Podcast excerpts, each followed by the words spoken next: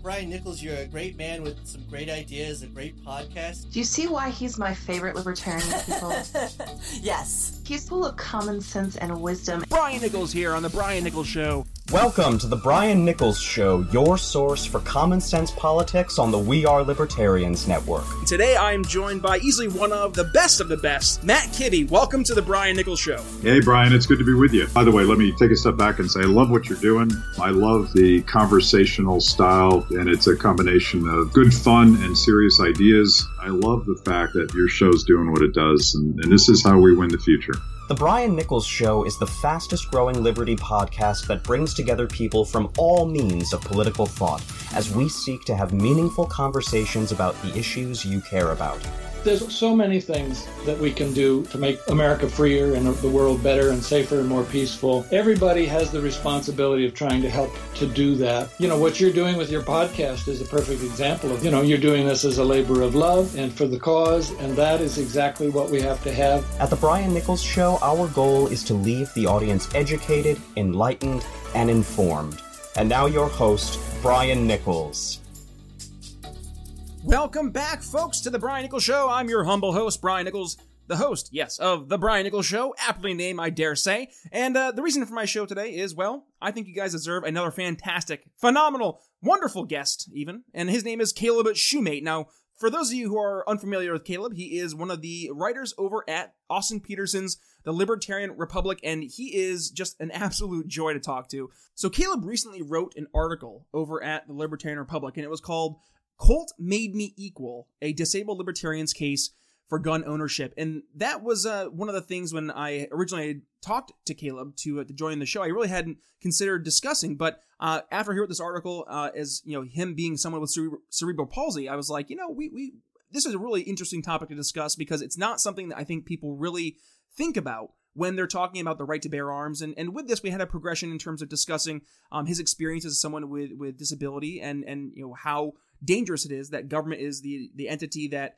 really decides his well-being through Medicare and Medicaid, and really why he himself is a libertarian or, you know, a constitutional conservative. So I want to let you guys listen to the show and really listen to Caleb tell his story. It's a fantastic story, and Caleb's just one of the best guys out there. So if you enjoyed today's episode, first and foremost, please go support Caleb over at the Libertarian Republic. I'm going to include all the links to his work in the show notes. And also, please go ahead and follow him on Twitter because he's a great guy to follow.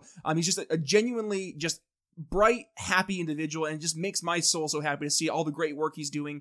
Especially, dude, first of all, the dude's jacked. Like his upper body is out of this world. He does pull-ups and push-ups and he's ripped and he does all these workout videos. And I'm like, good for you. Anybody else in his situation could easily find an excuse, and Caleb makes no excuses at all. And he's one of the hardest workers I know. So part of him being a hard worker, coming onto my show and facing, well, dare we say, the tough questions. So with that, onto the show. Caleb Shumate from the Libertarian Republic here on the Brian Nichols Show. Well, Thank you for having me, man. Absolutely, and we've been working on this for a couple months now to get you onto the show. And with my sickness I had there a couple of weeks ago, and then vacation and life, and you know all that in between, we ended up had to postpone a few times. And God bless you, you were able to reschedule, and here we are, you know, recording on the 10th of July. And I'm so excited to have you on my show because you're easily one of my favorite stories as I've watched you really start over at the Libertarian Republic and you know move up the ranks and really create a name for yourself. I mean, I saw just today you had Antonia Okafor following you on Twitter. That was pretty darn cool. Yeah. So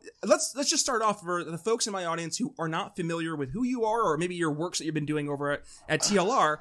Introduce who you are to my audience and then kind of what brought you to be one of these so-called, air quote, crazy libertarians. Oh, One of the radicals. Well, to be honest with you, I got involved in politics probably about 2013. I've always been into history my whole life, and my love and passion for history kind of evolved into my political action. But I remember sitting in a U.S. history class, and by the grace of God, I had a good teacher, and he actually taught the truth and like really hammered home primary sources. Like, don't take anybody's word for it. You know, you go back and you read the words of whoever it is you're studying. If you want to figure out what they're saying, you know, you read the letters of Thomas Jefferson or Abraham Lincoln or George Washington or whoever you're studying. And I remember, you know, he would talk about the foundational principles of liberty. And that's really not something you see a lot in modern college classes, but it really started a fire in my belly, because then he would talk about the progressive era and how we strayed for that. And I thought, well, my God, I've got to do something. And so that led me to getting involved in the local Tea Party. I got turned on to Glenn Beck, who I'm a big fan of, and I listened to him on a regular basis, and that kind of got me involved in doing this. And then I got up with Austin. Austin, you mean Austin Peterson, who ran for U.S. Senate in the state of Missouri as a Republican, and he's the founder and really the guy who's the puppet master behind the scenes at the Libertarian Republic. So just for people who are wondering who Austin is.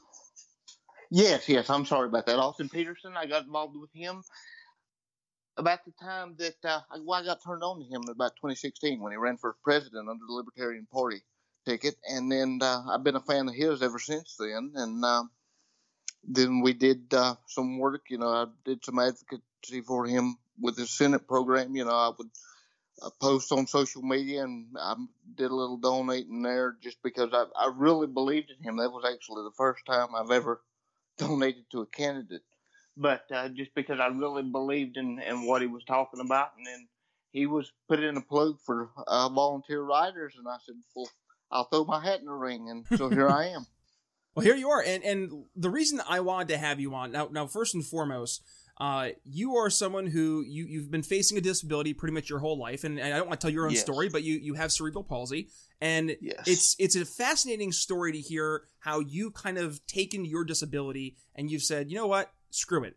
That's not going to hold me back. I'm going to, you know, do my own thing. I mean, one of the things I absolutely love watching on Facebook, it makes me smile every time, is seeing you when you're doing your workout videos and you're doing, you know, you're doing chin lifts, or not chin lifts, I can't even think of the word. Dips? Yeah, dips. Thank you. Dips. Pull-ups. Yeah. Pull-ups. And I mean, you're getting jacked, man. Like, to see you being able to do that, and you're like, you know, despite my disability, this is something I want to do because I am not going to let my disability hold me back. That is so motivating to me. I mean, I used to weigh 385 pounds. So for me, I was like, you know what? I can't let my, I don't want to say disability, because it's not disability. It was a choice. But I can't let this extra weight hold me back. And I ended up, you know, I dropped down a couple 100 pounds there, and to see you overcome that, it was really inspiring for me. So, I mean, with that in mind, what is it about the libertarian philosophy? As someone who, I would dare say, most people look at you, and you know, unfortunately, because of just the perception people have of somebody who's in a wheelchair, they would say they need help, they need somebody to help them. And libertarianism is against the idea of, you know, the government being the nanny and holding your hand the whole time. So, how was it that you kind of got towards the ideas of libertarianism, or just the ideas of liberty, personal responsibility, personal liberty, and you didn't let your limitations hold you back, and kind of go the path of somebody who traditionally would go towards that nanny state? Well, I was raised in a very conservative household, so both socially and fiscally. So my background started from there, but then when I started looking at, you know, political parties, and not to say that, you know, because the LP is a big mess now anyway, but looking at political philosophies, and I saw that, you know, conservatives, they claim to care about a small government, you know, but they didn't really care. You know, I looked and I saw, you know, what about the intervention around the world? You know, and policing the world and all these things. And I said, well, that's not really conservative. And so my understanding of conservatism was much more libertarian than conservative. It was real. It was truly liberty-oriented. Right. And I've always been very liberty-oriented. I just didn't know that there's a word for what I was, you know, because I've always considered myself a libertarian. I just called myself conservative because I thought that was, you know, what it was. And then when I started digging around and finding that, you know, different political philosophies, I said, well, you know, I don't want, when it comes to the social issues, I don't want government telling me what church I can or can't go to, or who I can marry or whatever, you know. So I don't want anybody being involved in that, and I sure as heck don't want them involved in my pocketbook. And so that's pretty much libertarianism right there. And so I said, well, I guess that's what I am, you know.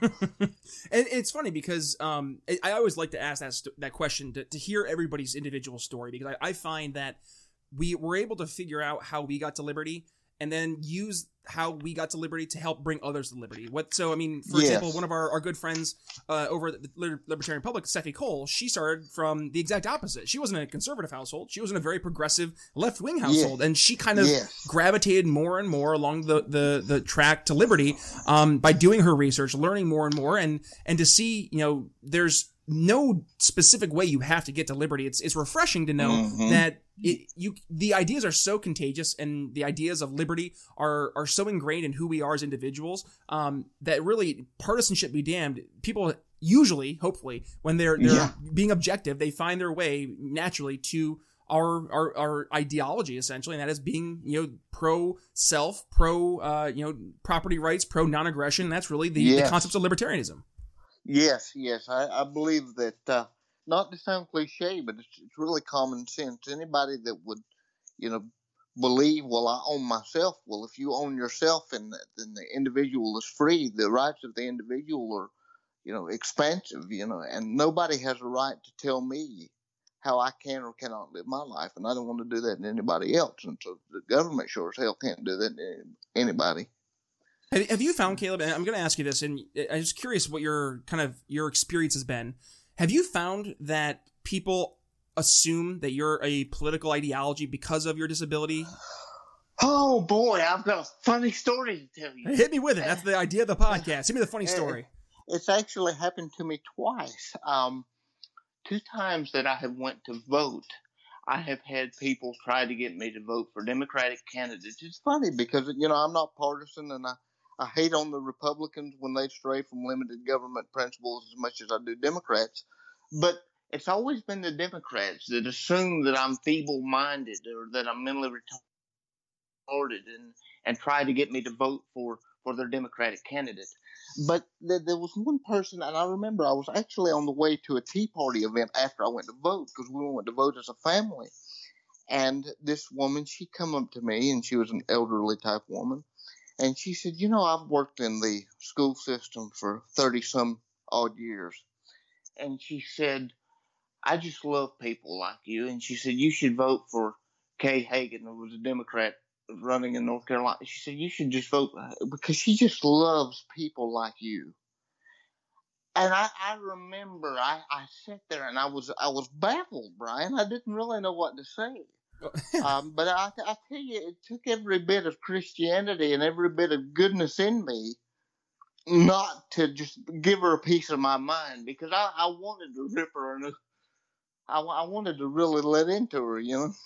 Oh yeah, well, I was gonna say what's sad is because I actually worked in mental health for a while back when I was younger, and you know, there's a perception, I think, that if you don't support the progressive or in general, the Democratic candidates, that you're against the poor, you're against the people who are in need of help. And I really think there's a disconnect between the reality that is, you know, and we'll discuss the article you wrote about, like, you know, there's an importance for people to not only be able to defend themselves, but like to allow their community to voluntarily help people in these individual cases of need. But to assume that just because you're voting for the Democratic Party, who's going to use the power of government to, quote unquote, enact these promotions of change for positive good for the people who are in need, that doesn't necessarily make you a moral or a good person, because you're forcing somebody else to give their dollars to a government to then, you know, say we're going to use those dollars for doing good things, and that's completely opposite to the foundational principles of our country. Yeah, it is. It really is, and it's based off of extortion. You know, when you're taking your tax dollars and taking it from somebody involuntarily, you know, if they want to help the poor, let them help the poor. I'm all for helping the poor. That's what kills me about the left, is that they say, well, you don't care about the children, or you must not care about, you know, quality education or the poor or what have you. Insert whatever you want to there. And it's like, no, I do, very much so. I care about the poor so much. I don't want the government involved, because I see government involvement is holding them back in many ways. It's not giving you a hand up, it's giving you a hand out. And it should be giving you a hand up, and that's just not what it does. Well, we've seen a perversion of the the use of government over the years. And it's gotten worse and worse, especially, you know, in 2019, where, I mean, I'm sure you watch the Democratic debates and you just see, you know, who's going to be more left on the stage. And, and you know, honestly, like for me, I kind of smirk a little bit because I'm like, okay, there's no way, right? Like there's no way that the average person in America would vote for someone who is, you know, left-wing, absolute, you know, cuckoo crazy, progressive. But then I look at people like a Bernie Sanders, and I mean, he's got a group of people who are supporting him that is, you know, it's kind of scary. It's like, okay, this I dare say, honestly, like it far surpassed what Ron Paul was able to accumulate in 2008 and 2012. And that's scary. Yes. Because instead of preaching the ideas and the concepts of personal liberty and responsibility, he's saying, let me help the government help you, and that's you know, that's one of the scariest things to hear is I'm here from the government, I'm here to help. Reagan. Exactly, yeah, and but people are getting to the point now where they are looking for these solutions from the government. So, what would you say, you know, based on your experience, you know, especially with your disability, what's been the best means to actually help you live your life the best way you can? Has it been government, or has it been, you know, private charities, or family, or what have you? It's been private charity, and then help from my family, and then now help from Austin. I mean, knowing that I had someone who I had no professional experience as far as writing or any of that until I got involved with Austin, and he really didn't know me from Adam. I mean, he knew I was a supporter of his, and he took my word at it, and I was able to prove myself to him and show him what a good writer I was and a good communicator. But even I was surprised, but he said, you really have a gift for this. And the fact that somebody that I personally admire big time was willing to take the time to be able to invest in me and has actually become a very good friend of mine means the world to me. Yeah.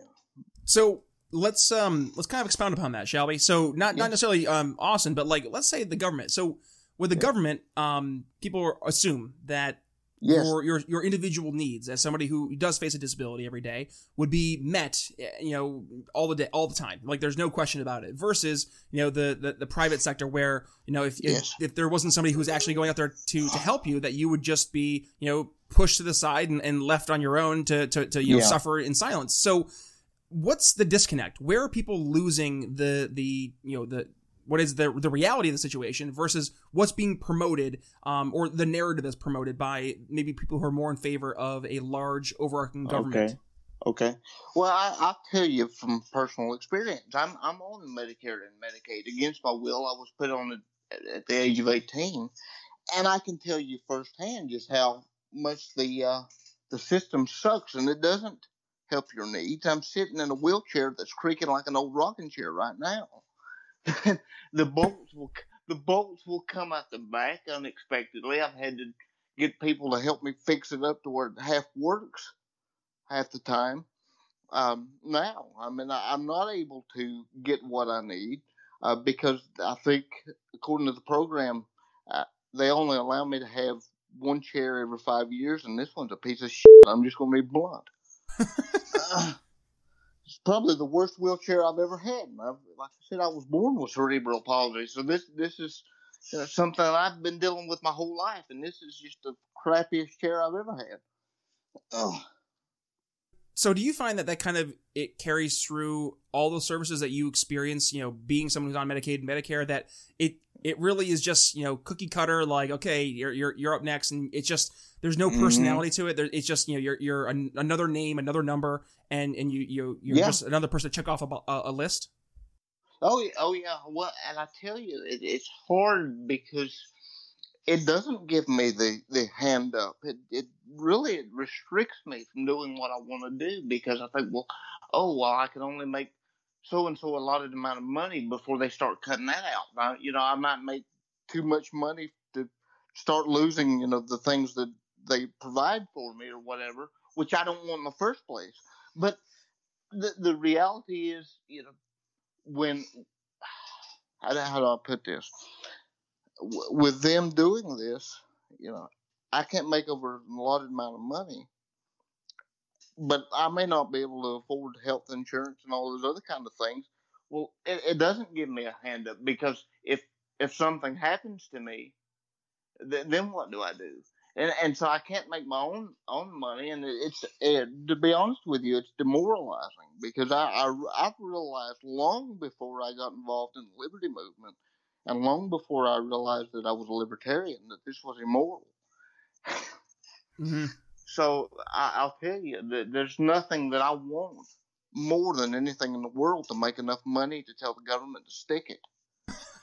That's the goal, right? I mean, honestly, that is the American dream, is to make it so you don't have to be reliant on anybody else. You're able to fend for yourself. So then, I would love to see you obviously become a much more well-known writer, especially within libertarian circles, or just, pro-liberty, pro-conservative, pro-constitution circles, what have you. Yes. So let's kind of, let's go to hopefully push one of those articles. That is the article you published there back, actually, as of today, today's recording, July 9th, it was, your article over at the Libertarian Republic said, "Colt made me equal, a disabled libertarian's case for gun ownership." So, Caleb, if you could kind of walk us through the premise of your article here over at TLR, and kind of explain the premise there of being somebody who is disabled, and how your strong pro-Second Amendment, and how you consider that to have helped make you more equal when considered to your peers. Oh, yeah. Well, really, it's pretty self-explanatory. Well, to start at the beginning, like I said, I grew up in a conservative household, so I'm very comfortable with guns. I have been. I've been raised around them my whole life. It's a very pro-gun. But let's just face facts. Because of my CP, I'm at a natural disadvantage. I'm strong on the upper body, but I mean, what am I supposed to do if an attacker comes at me? I sure as heck don't want to get down on the ground with him. Yeah, I might be able to choke them out or something, but I mean, I'm at a natural disadvantage because I don't have the lower body function that other people do. So it's not like I can do judo. But when you introduce that gun into the equation, and concealed carry in particular, let's just face it, that's the equalizer. Because whether people like it or not, the people that are most likely to be attacked or mugged are women, people with disabilities, and the elderly. And why is that? Because they're perceived as weaker. And so they think, well, these guys will be an easy target. But if I'm packing some heat, they might think twice about that. And sure enough, if they come at me, I'm going to take them down.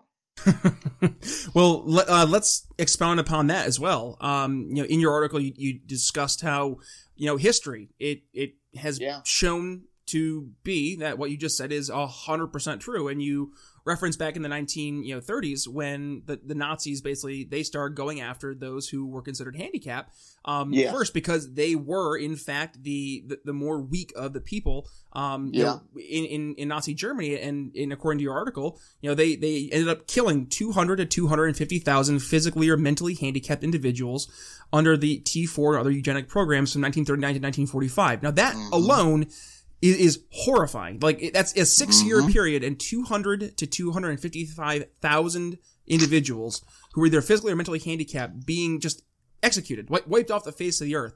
That's just, it's horrifying to think that happened, but not even, 70 some odd years ago.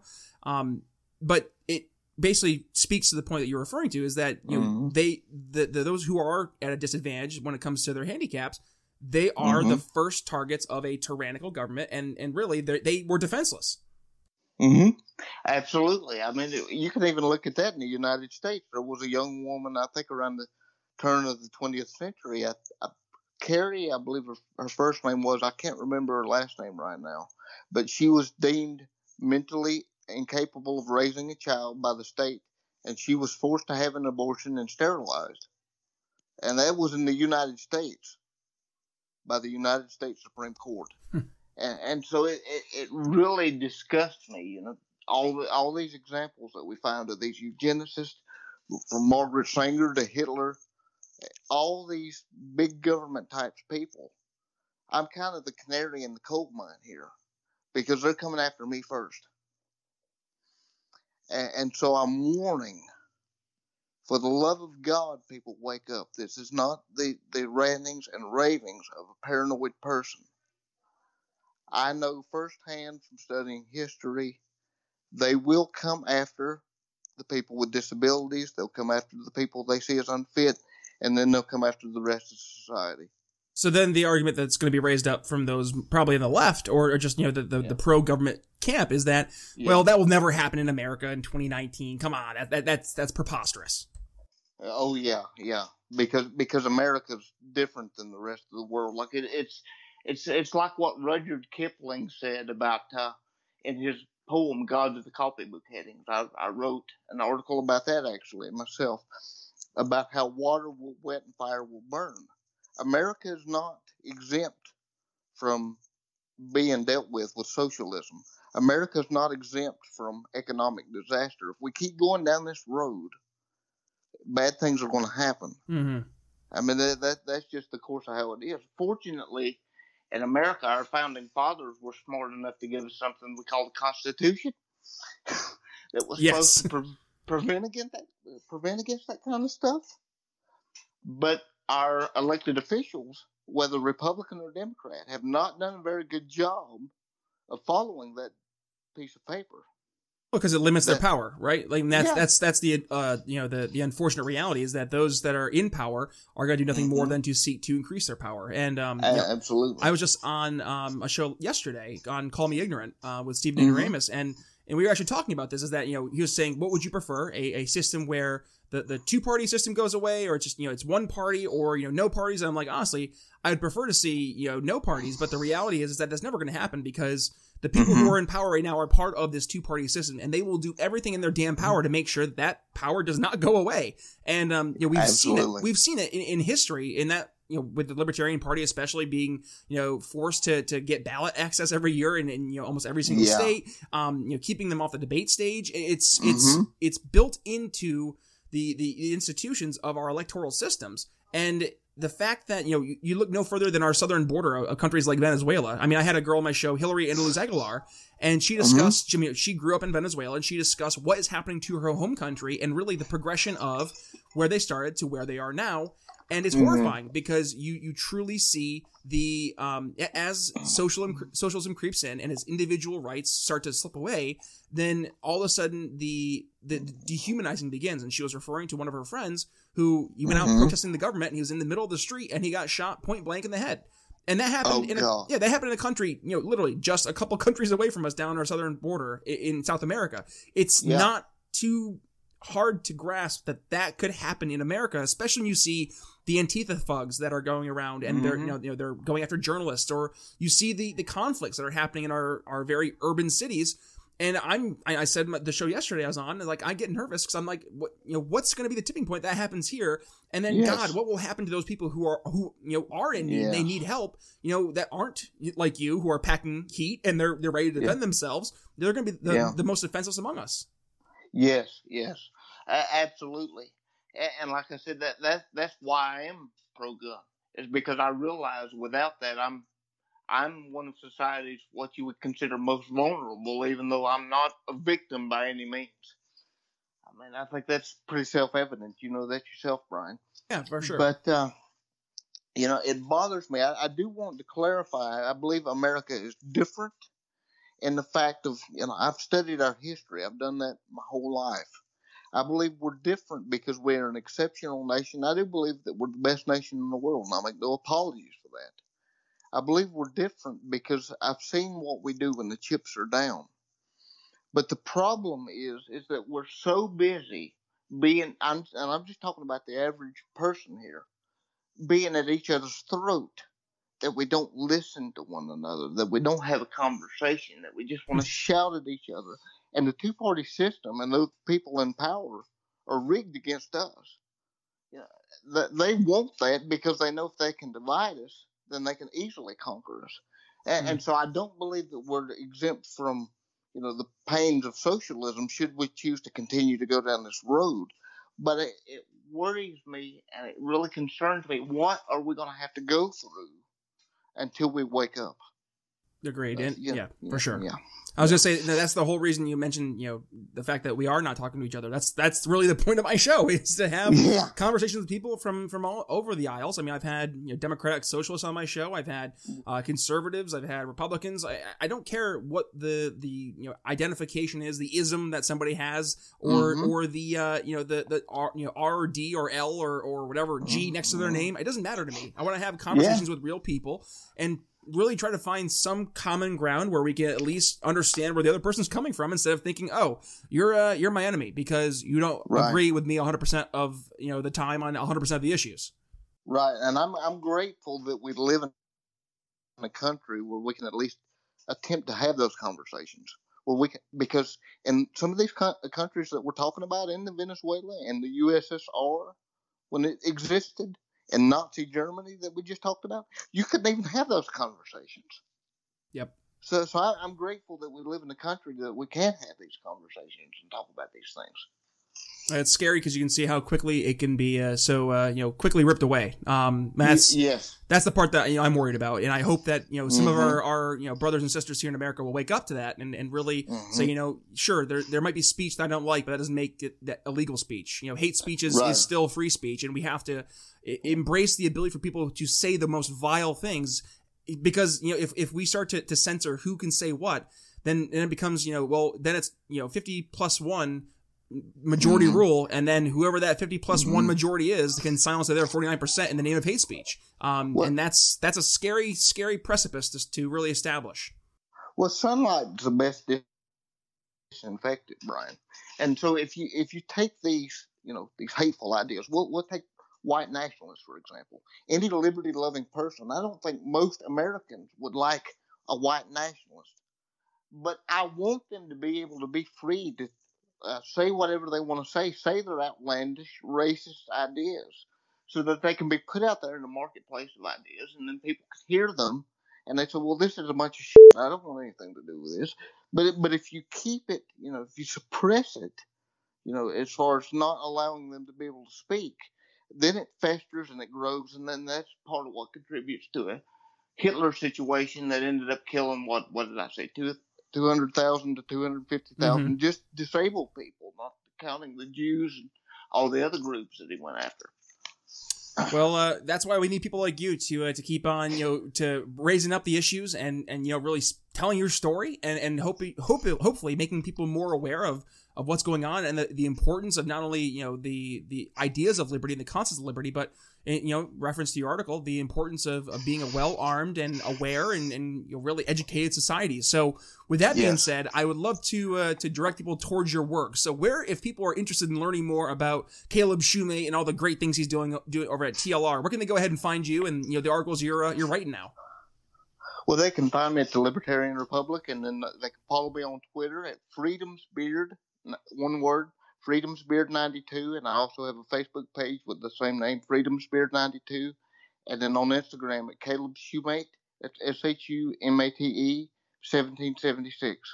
Awesome, and I'll make sure I include all those links in the show notes so people can go ahead and find you easier. But Caleb, listen, man, I really appreciate taking some time to join me in the show today. So, folks, with that, if you enjoyed today's episode and you enjoy not only Caleb but the work he's doing over at TLR, please take a second. Number one, go and subscribe to all of his writings over on TLR, so you get notified whenever he's writing some great stuff. But also, make sure you go ahead and follow him on Twitter and on Facebook. But hey, if you enjoy The Brian Nichols Show, I'd appreciate a follow on Twitter and on social media at @bnicholsliberty. And as always, if you could go ahead and do me a favor, swing over to iTunes, give us a rate and review. That's how we move up the ratings. 5 stars would be great. Please, 5 stars. And also, please share with families and friends. This is a great episode to share with families and friends, by the way.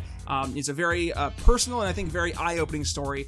And it really helps explain the concepts and the importance of individual liberty and personal responsibility better than most. So with that, folks, if you could do me a favor and give us a like over on Facebook as well, I would appreciate that. So with that being said, until next week, it's Brian Nichols signing off here on The Brian Nichols Show for Caleb Shumate of TLR.